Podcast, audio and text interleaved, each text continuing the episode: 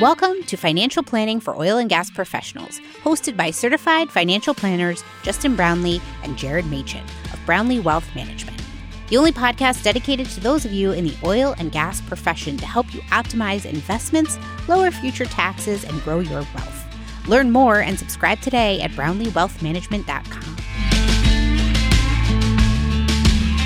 Welcome back to another episode of FPOG, Financial Planning for Oil and Gas Professionals.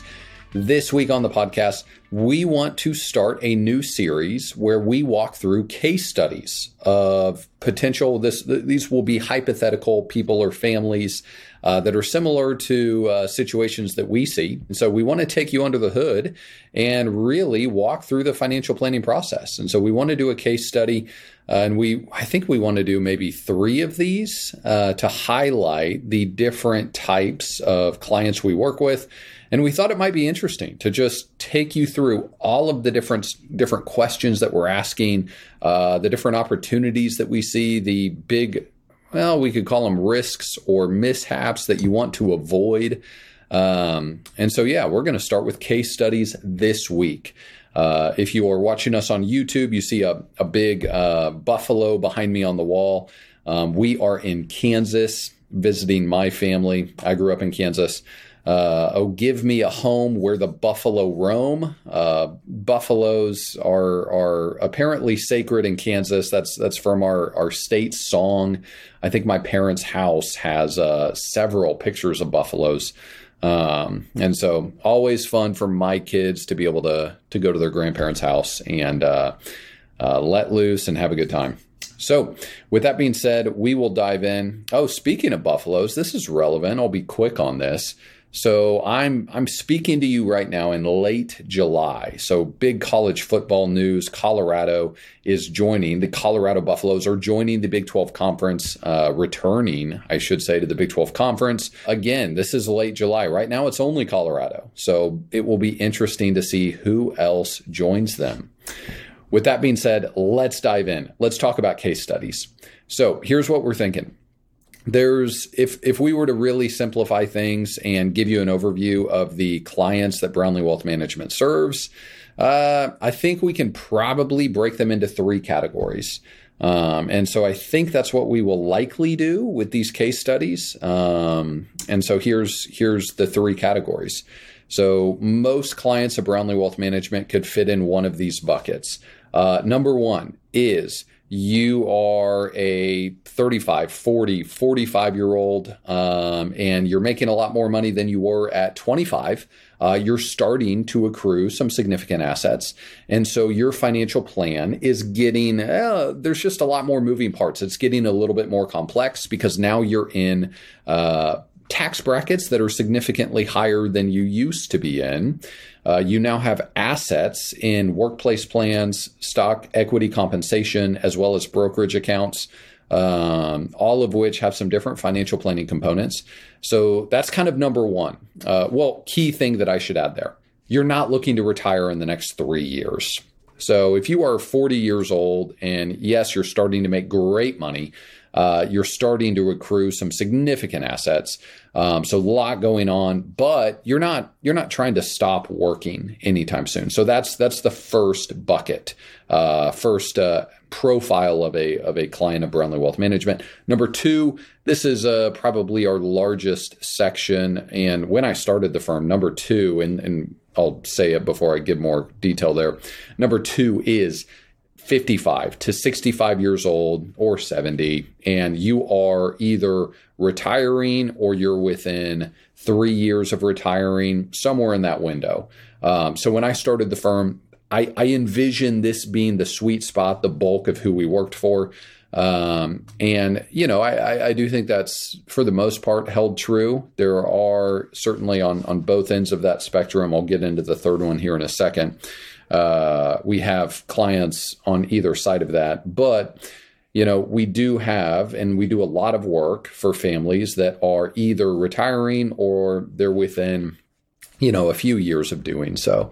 Um, that's going to be the case study that we highlight today. So we're going to do a case study on a family that is a, a couple that is 59 years old and they have two kids. Um, we'll get into those details. The third client that uh, Brownlee Wealth Management serves is not really age dependent. So the first two is really just are you going to stop working and start decumulating your portfolio soon? Uh, verse are you younger and you're still you're still working? So the first two sections, the the delineation there is really age, uh, and that has a huge impact on your uh, wealth management scenario because you're talking about either accumulating assets or decumulating assets. Now, the third category has way less to do with age and it's more just asset level. So, the third category is uh, someone who has a taxable estate, um, whether that be $30 million, $300 million, or up from there. The reason for that distinction is a lot more, or not, not a lot more, a lot different financial planning or wealth questions need to be asked and answered um, if that's your situation. So, with these case studies, I think we might do uh, one of each. Um, and this first one is going to be that number two section. Uh, so a, a couple that is deciding to retire in the next six months, they're 59 years old, and let's go ahead, let's meet them. Um, if you're watching this on YouTube, I do have some slides that we're going to walk through uh, with this, and so you will be able to see it. Um, and I will move my window out of the way so that you can see it a little bit better here. So, the case study, our hypothetical uh, married couple Elvis and Imogen Exxon. Um, I decided to give them the last name Exxon. You might be hearing this thinking, why in the world did you name them Elvis and Imogen? I took a couple straight from the 1950s, uh, but that's what we're working with. Um, that was the first name that came to mind. Uh, I was trying to think of an E name, and there we are. Now, uh, even though I kind of tied this to ExxonMobil, uh, we're gonna we're gonna make this to where it's really relevant and would also shed light on some of our retired clients from Shell, Chevron, uh, BP, and really, if you're at, at a any large oil and gas company, you will resonate a lot uh, with their situation. So, with that being said, let's meet them. Uh, they are 59. They have two kids. Uh, their children are finishing up. the The youngest of the two kids is finishing up college right now.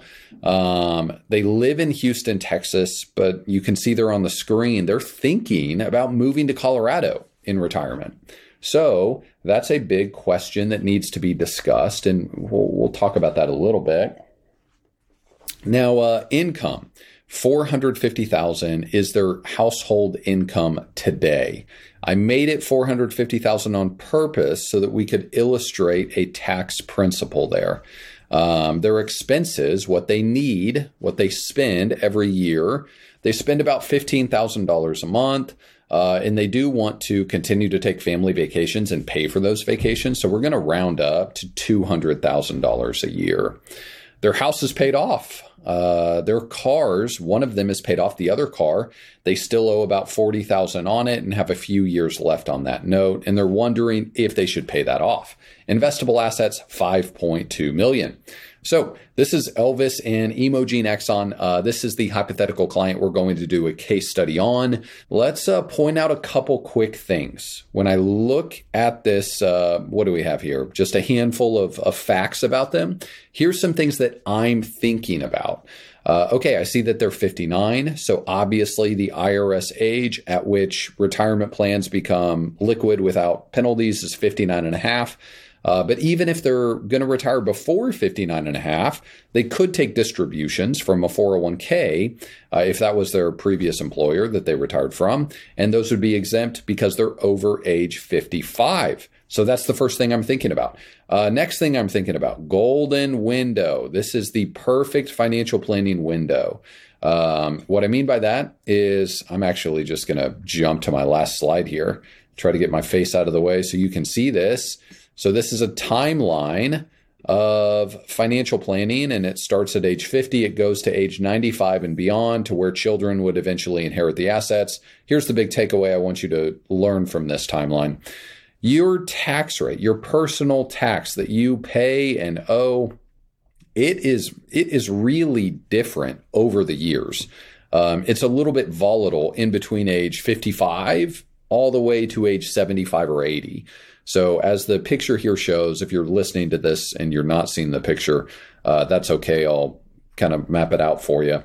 But uh, your last five, 10 years of work, you're oftentimes making more money than you've ever made in your career. So you typically pay a lot of taxes. Uh, this case study, I made sure to make their income in the 32% tax bracket, uh, just to illustrate that. To immediately think, okay, we need to we need to understand. There's they're paying a lot of taxes right now. So what are some things we can do to to lower that? But then the next, once you retire, the next phase of life, tax wise, is a really important planning window. Uh, we've talked about this before, but if you're making a lot of money and you retire, well, the first year that you're fully retired and don't have any equity compensation paying out or anything like that, you all of the sudden have a very low tax rate. You don't have any income. Uh, and that low tax rate will last. Uh, well, it's it's going to last. There's a few different scenarios. It will last until age 70 if you delay Social Security, and if you have enough cash or brokerage assets to live off of during that time frame. Or it will last until 63 or 65. Medicare premiums become relevant at 63, even though it's Medicare starts 65. Um, but it also, this critical planning window, it may not be from 59 to 70 or 59 to 65. It's often until you use all of your brokerage non retirement assets. Well, not necessarily, but kind of halfway that's true. Uh, this window is much more valuable while you still have cash brokerage assets. So that's kind of how long the window lasts. It could be shorter, it could be longer uh, based on your brokerage assets and how they interact with your retirement assets. But then, you know, and this is, I made this a year or two ago before the recent legislation change. Required minimum distributions RMDs. So those are annual distributions the IRS forces you to take from all pre-tax retirement plans when you retire. Uh, you have to do that at age, well, now it's 73 to 74, I'm just going to leave a variable there. Uh, we'll see what Congress does with that. But in your 70s, you have to start taking retirement distributions and they are taxable. So your tax rate really high, then it gets really low when you retire. Then it gets really high again if you have a lot of pre-tax assets. Now, um, so what else am I thinking as I look through this? Okay, they're thinking about moving to Colorado. Um, and in this situation, this family, they still have one child in college. They were going to stay in Texas near their kids' uh, college location until uh, that that younger kid graduates. At which point, they might move to Colorado. So immediately, what are we thinking when we hear that? We're thinking, well, they have no state income tax today, but they might have state income tax if they go ahead and they make that move. Um, all right, their house is paid off, their cars, investable assets are 5.2 million. So, if you're uh, listening to this podcast and not on YouTube, then I'm going to uh, give you a breakdown of their assets right now. Um, so I mentioned their assets are 5.2 million, and uh, here's how that's spread out. So their largest bucket of uh, their largest part of their balance sheet is retirement plans and uh, they have 4.2 million in 401k IRA pensions. So those are all pre-tax buckets. Uh, but there is a distinction here. They have $200,000 in their 401k that are low basis company shares that they purchased in their 401k. They purchased company stock 30 years ago. And so they are going to uh, utilize NUA, net unrealized appreciation. And uh, later in the plan, we will want to take those NUA shares, get them over to a brokerage account. Um, so that's their biggest asset, though. They've got four million in pre-tax retirement plans, and the additional two hundred thousand in company stock that will go from their four hundred one k to a brokerage account. Their next part of their balance sheet is their non-retirement brokerage assets. So this is any cash, savings accounts, uh, emergency fund. It's also their brokerage investment account. So these are assets that maybe it's cash, maybe it's invested, but it's not in a retirement account. Now we make that distinction. We draw a line between these two parts of the balance sheet. Retirement plans that are pre tax, those are subject to income tax. every dollar that's in an IRA or 401k or pension, every dollar will face some sort of tax rate unless, you know, you only withdraw $25,000 and you take the standard deduction and that offsets the entire distribution and that's your only income for the year. But that's pretty unique. Um, qualified charitable distributions would be another uh, outlier there. That would be another exception. Uh, when you're 74, 75, you can uh, give to charity directly from your IRA. And if you do that first in the appropriate way and follow the rules, that will suffice for your required minimum distribution, which will lower your taxable income. We're now on the brokerage account. They've got about a million in brokerage assets, half of it's in cash, half of it's invested with some embedded capital gains. So what are we thinking there? Uh, well, that's a lot. That's a really big cash position. Um, now they might move to Colorado, so maybe there's a reason for it. We'll dive into that later. Uh, we can also make about four and a half, five percent on cash today. Are they doing that? That's a question we're wondering. And then we also want to wonder, well, we know they have four million in retirement accounts. Is any of that in an IRA? Could we get creative in in, in how we locate their emergency fund? Uh, it's awesome that you can make 5% on cash today, but that's also taxable. And let's go back to their income. So let's remember uh, Elvis and Imogen Exxon are, are fake hypothetical clients here. Their income's 450000 today. So they're in a 32% tax bracket, but they're going to retire within six months. So next year, their tax rate's going to be far lower. Um, so there could be some some opportunities there as we think about their emergency fund. Uh, last bucket, they have no Roth assets, nothing in Roth. Um, okay, so here's what we're going to do. I've uh, mapped out the situation. You know that these hypothetical clients are 59. They have a little over five million. Uh, they, their house is paid off though, um, and we're going to talk through uh, the areas of financial planning and the way that they need to approach um, the next one year, but also the way they need to approach the next 10 years to lower their lifetime tax rate, and then how they should think really long term, 30, 40 years and beyond. Uh, to think about those two children and how do we want to position uh, your balance sheet? How do we want to position their assets?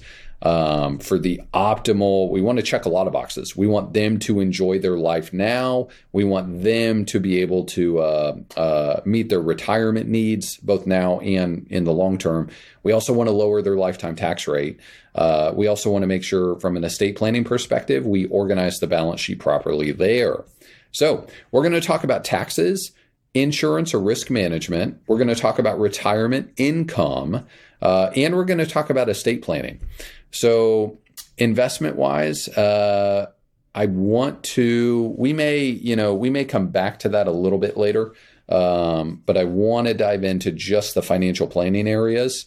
Um, and there's an enormous amount of value. You know, I'll say it right here. There's there's probably the difference between being really proactive, really strategic for this family versus not being proactive, not being strategic, is millions of dollars over the course of their life.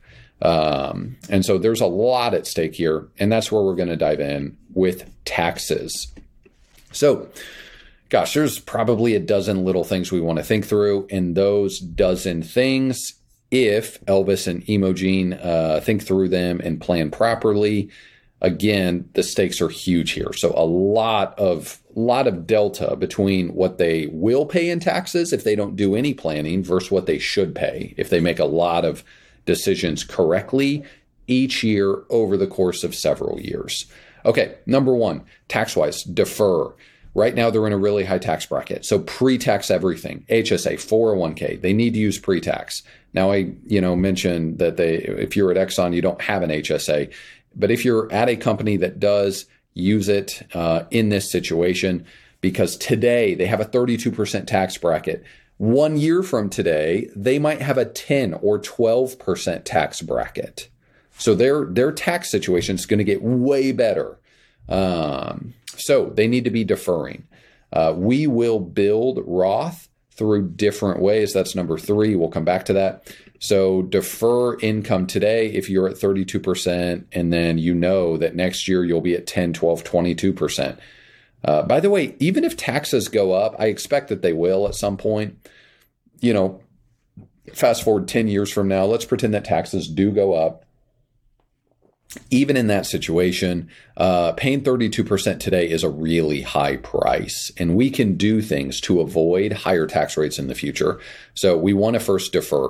Uh, emergency fund, if we can again get creative and use some of that in the IRA, um, we might think through that kind of a, a, loaded point there that I don't have time to focus on, but shoot us some note if you have questions on that. Okay, number two, charitable giving. Uh, they need to be utilizing a donor advised fund if they're thinking about doing regular charitable giving over the next 10 years. So again, remember 32% in t- marginal tax rate today, but then next year they're not going to have any income. So their taxes are going to go way down. Uh, so two options here. They should do. Uh, let's pretend that they give five thousand a year to charity, and they want to do that every year in retirement.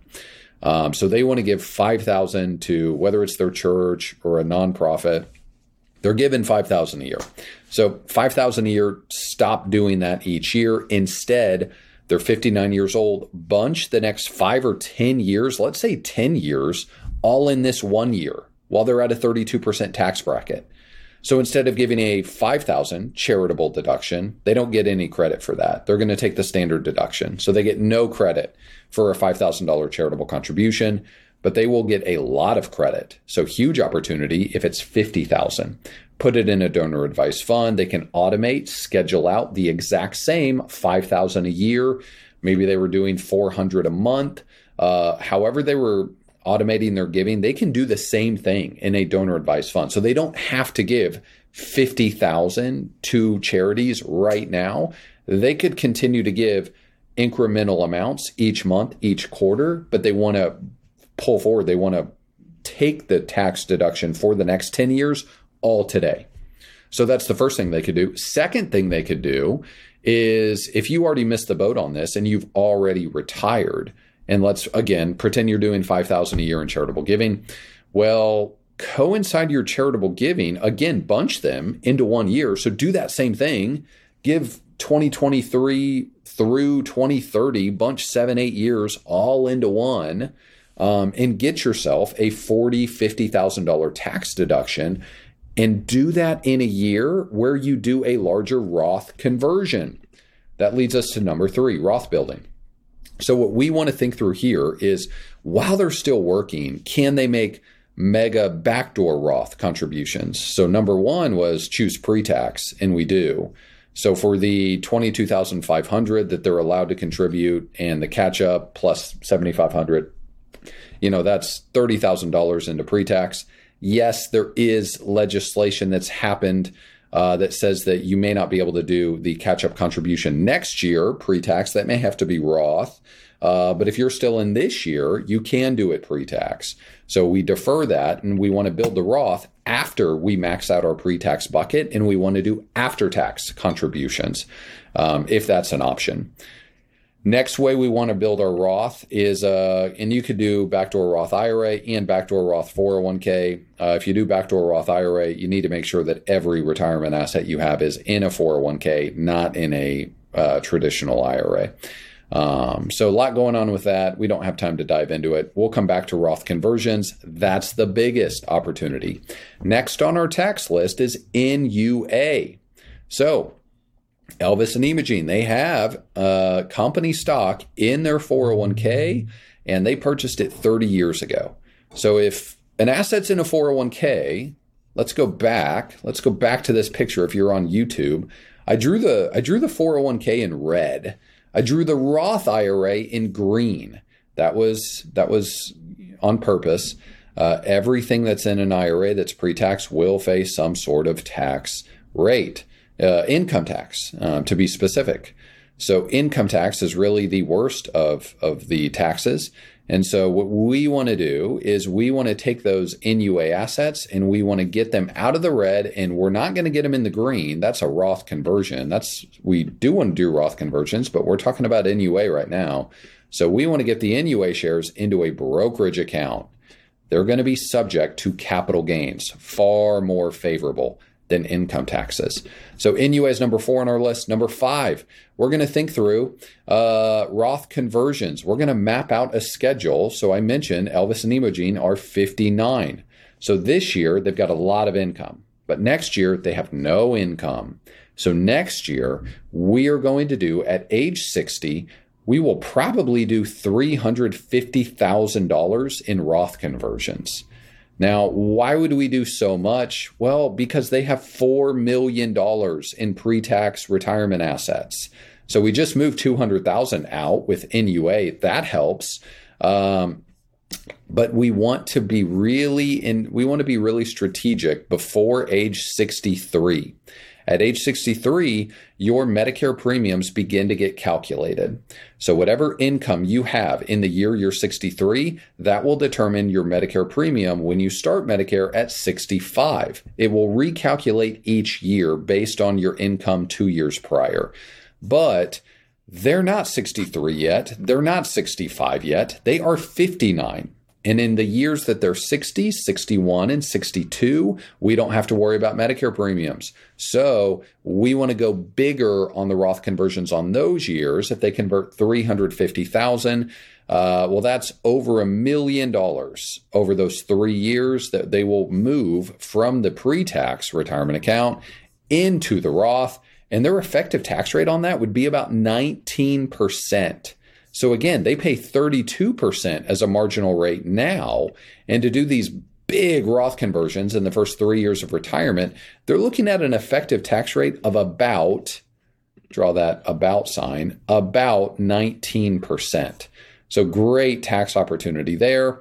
And remember, they have so much in pre-tax retirement accounts. If they just let this continue con- continue to grow, continue to compound, well, they're going to wake up at age 80 and they're going to have way too much. This could easily get to eight or $10 million uh, by their mid 70s um, if they're not strategic on Roth conversions and how they pay for expenses and which bucket they take retirement income first, second, third.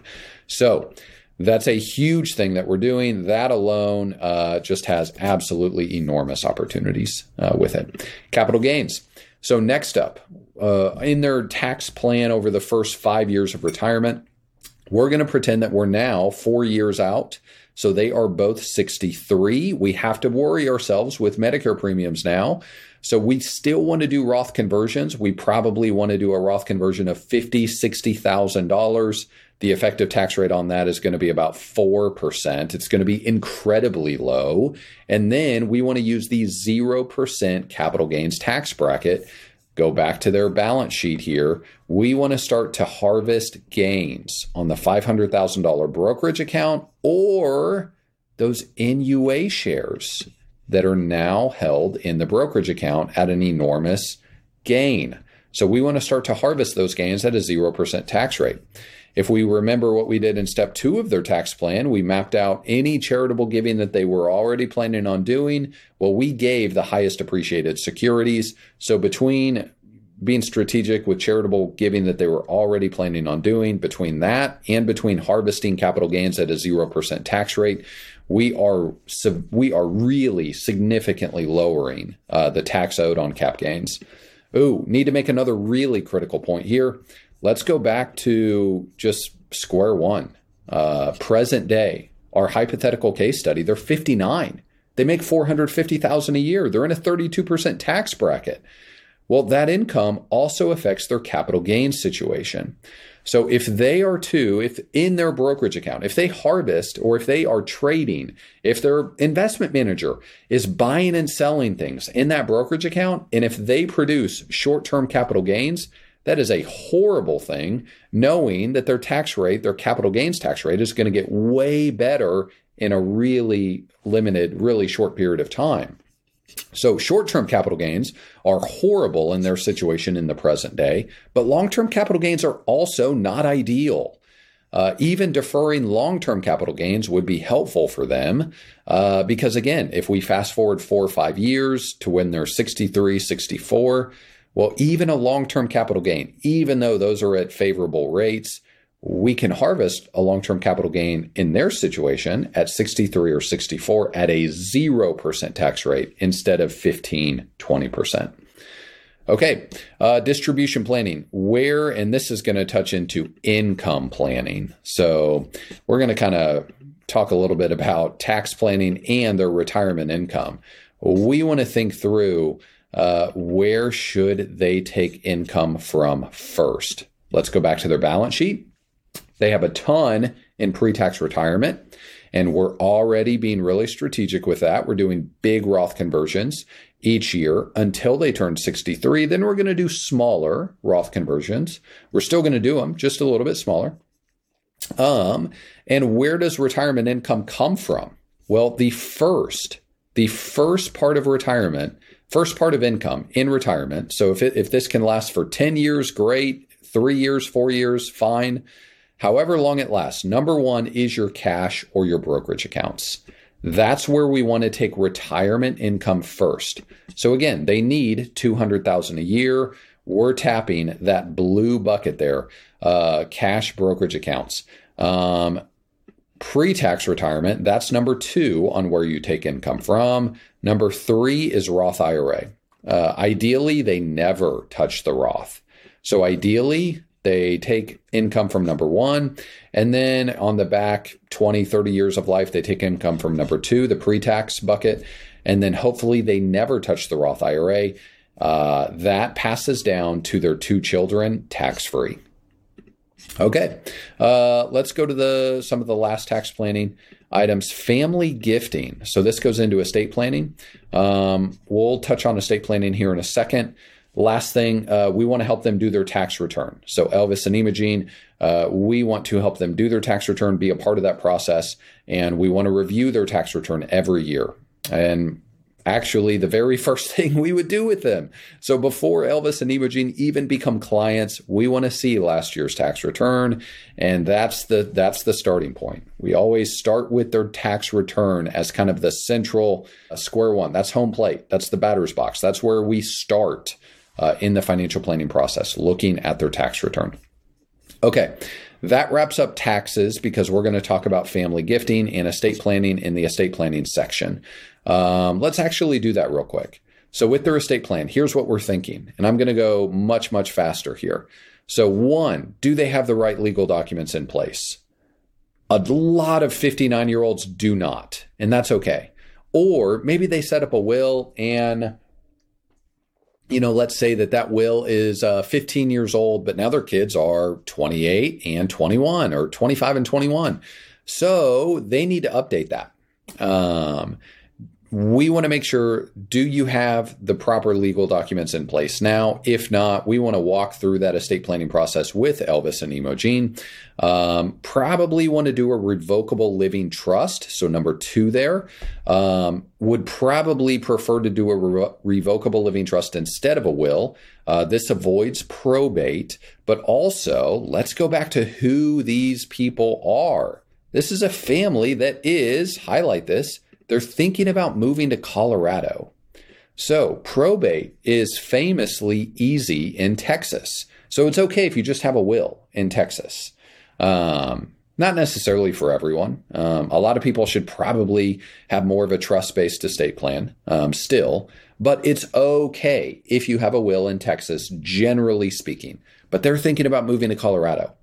Um, and who knows where their kids are going to live 30 years from now, 35 years from now, when Elvis and Imogen pass away. So you don't really want a situation where you're in Colorado, your kids are in Connecticut, and they have to they have to make sure that they you know hire an attorney and do the estate uh, probate process halfway across the country.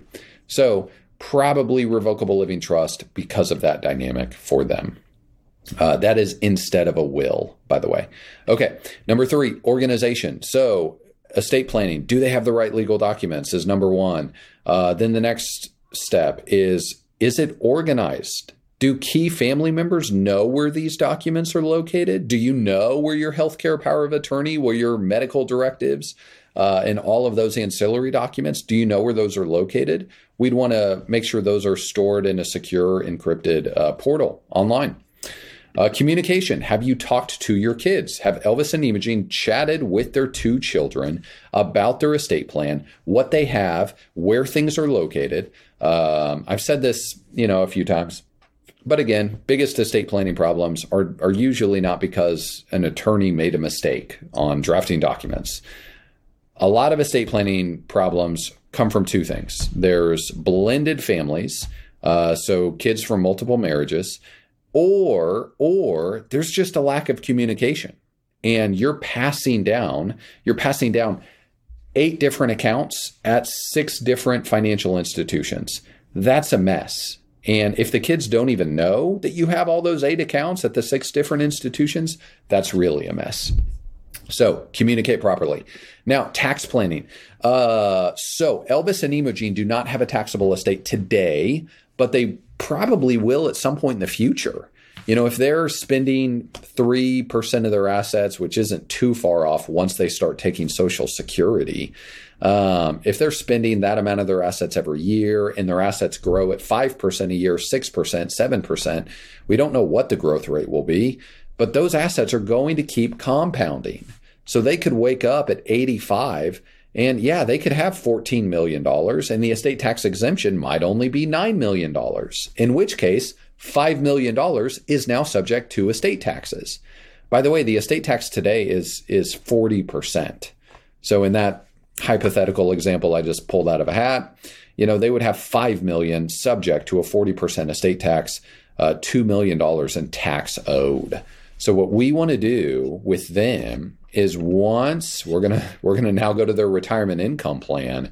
Once we know that they have enough assets to be self-sufficient and fund their retirement plan for the rest of their lives, we want to get really strategic about giving to their two children while they're still living. Uh, why do why do we want to do that? Well, the easiest way to plan for tax, well, this is taxes in general, but especially with estate taxes, the easiest way to plan is by doing little things over an annual basis and then watching those little things grow um, outside of your estate over a 20, 30 year period. What I mean by that is, and I've used this analogy before. The analogy is pretend that you have an oak tree and you want to relocate the oak tree on, on the other side of a fence. Well, if it's a 30 year old oak tree, that's a really hard thing to do. And it's pretty expensive. You don't even know if it's going to work. But if you have time on your side, if you're willing to wait 30 years for that oak tree to get in a new position, well, you could just throw acorns, throw seeds over the fence, wait 30 years, and you're going to have a beautiful oak tree on the other side of the fence, right where you want it. That's what we're trying to do with Elvis and Imogen. So if they can give 17,000 a year and really 34,000 a year because they're married to each of their two kids. So that's 68,000 a year to each of the two kids. And they could do that within a trust to where it stays invested. And now they're kind of investment partners uh, with their children. So it's not that they're handing them cash that the children go spend immediately. Uh, but they could gift them these assets each year. Now those assets are out of their estate. So pretend that you do this for 10 years and you you you give sixty eight thousand um, dollars. and you do it, you know, from age 65 to 75. I'm just picking a range there. Well, you've got $680,000 that's now out of your estate. And so you've got let's let's get my marker here. You've got a, a good 5.2 million is their assets today. But if we can carve off part of that, get it outside of the estate today, and yes, that's a smaller part today, but over the next 20 years, that's going to grow. And all of that growth is now out of the estate. That's how you really do one excellent tax planning, doing little things each year. Remember, with Roth conversions, we're not converting their entire IRA in, in day one. We're doing little conversions each year. And then that growth happens in a Roth. Or in this estate example, you gift assets that are on you and your spouse's balance sheet, gift them to your kids. Now it's on your kids' balance sheet. It's no longer part of your estate. That growth happens outside. Okay. Um, if you're following us on YouTube, you see that I've got the income planning section up now. So, first question is Do you have enough? Don't gift to kids. Do not gift assets to kids if you don't have enough money for your own retirement plan. So in their situation, we're confident they do. It passes the 4% rule. We would also run it through some really intricate retirement planning software and stress test it and, and say, hey, what if the next 30 years are terrible in the market? Um, so the first question is, do you have enough? The next retirement income question is, how much exposure do they need in growth assets versus safe assets? Um, so I'll kind of draw this if you're watching on YouTube, um, and I'll talk through it if you're on the podcast. So, you know, a lot of people think that when they get to be 58 years old, their portfolio for the last 20 years had a lot of stock and maybe a little bit of bonds, uh, and they think errantly that they need to get really safe. So they think, well, my portfolio should now flip. We should have a tiny bit of stock and a lot of bonds, a lot of cash. We need to, we need to be safe. So we want to build a safe portfolio in air quotes. The problem is that is not safe at all. Uh, your first year of retirement, you're probably going to take maybe four, five, six percent of your portfolio at most. And so the majority of your portfolio you're not spending in the next five years. And so, if we think through, there's two different risks to consider with retirement income. The first risk is market risk. Simply, well, what if the stock market crashes? That's a big risk. But knowing that part of your nest egg, you're not spending it for five years. For crying out loud, part of your nest egg, you're not spending it for 12 years, 15 years, 20, 30 years. Um, and so, with that in mind, yes, market risk is a risk, but a much, much bigger risk is running out of money. And what we're talking about there is inflation. And so inflation risk is significantly worse. So they still need, they still need a, a really healthy amount in diversified, well managed equities, stocks, they need to have usually you know through ETFs or funds. They need to have exposure in growth growth assets. Um, okay, how do we maximize retirement income? We want to use dynamic withdrawal rates. If we have a market crash, we might pause an inflation adjustment. So you should be able to give yourself a raise in retirement every year that coincides somewhat closely with inflation. Uh, but if there's a market crash, we want to pause those raises and let the portfolio recover a little bit. Still pay yourself the monthly income, but let the portfolio recover. Don't give yourself a raise in those years. Um, we also want to use tax planning. That's a great way to maximize retirement income.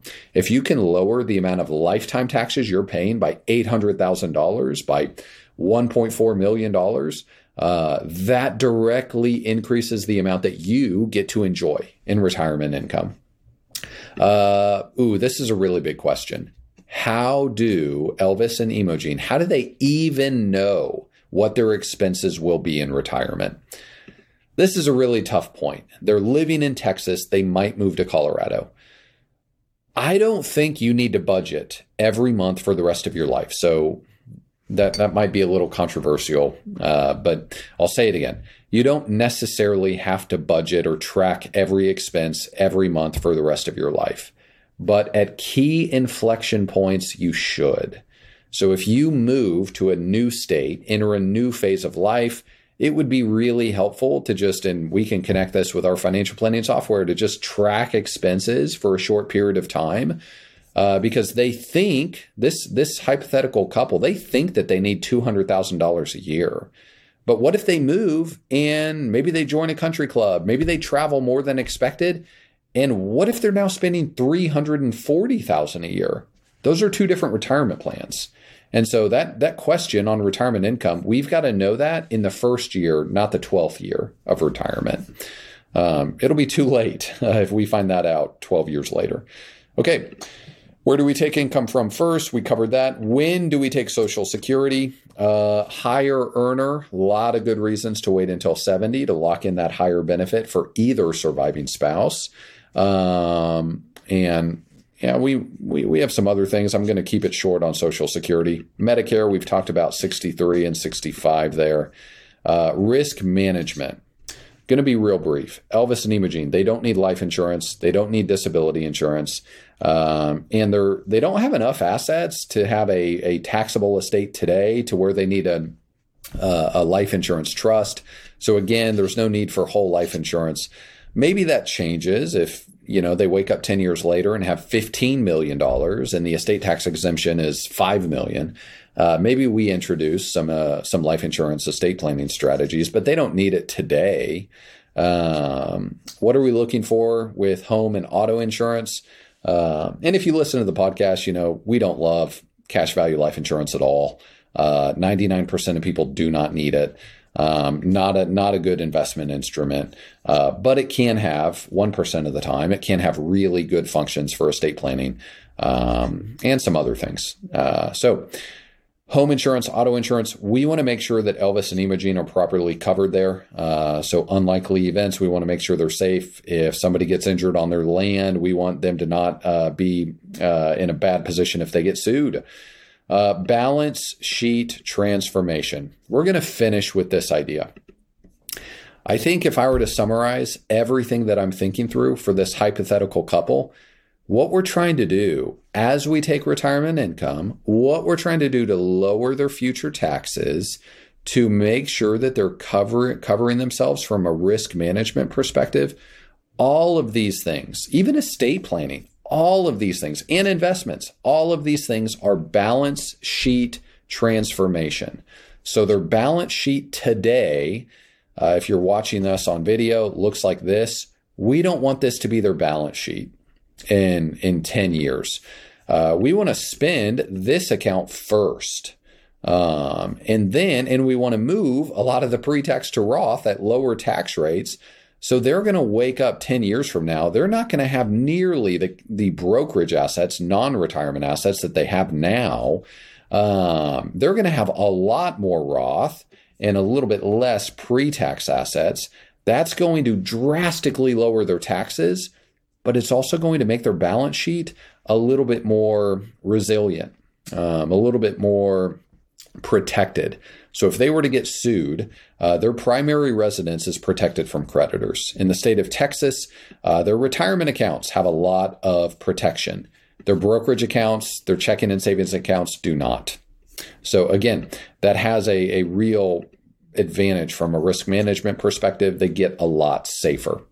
Um, so those are a lot of the things we're thinking from you know if you think about trying to be if you, if you were trying you know pretend that it's you incorporated and you're the CFO of your family and you're 59 and you're entering into retirement those are some of the things we would think about. Again i think this couple can probably lower their lifetime tax rates by lifetime tax paid by a seven figure number um, and I think they can do a lot to to clean up their estate plan, uh, to plan for retirement income properly, strategically.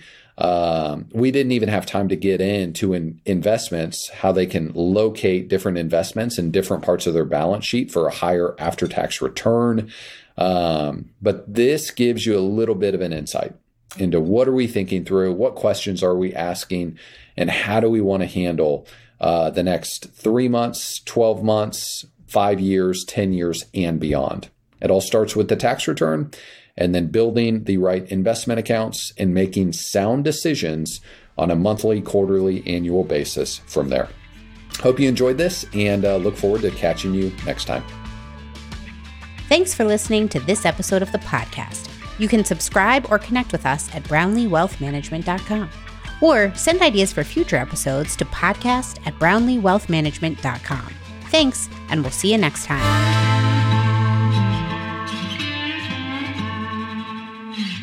This podcast is for informational purposes only. Nothing discussed during this show or episode should be viewed as investment, legal, and tax advice. If you have questions pertaining to your specific situation, please consult the appropriate qualified professional.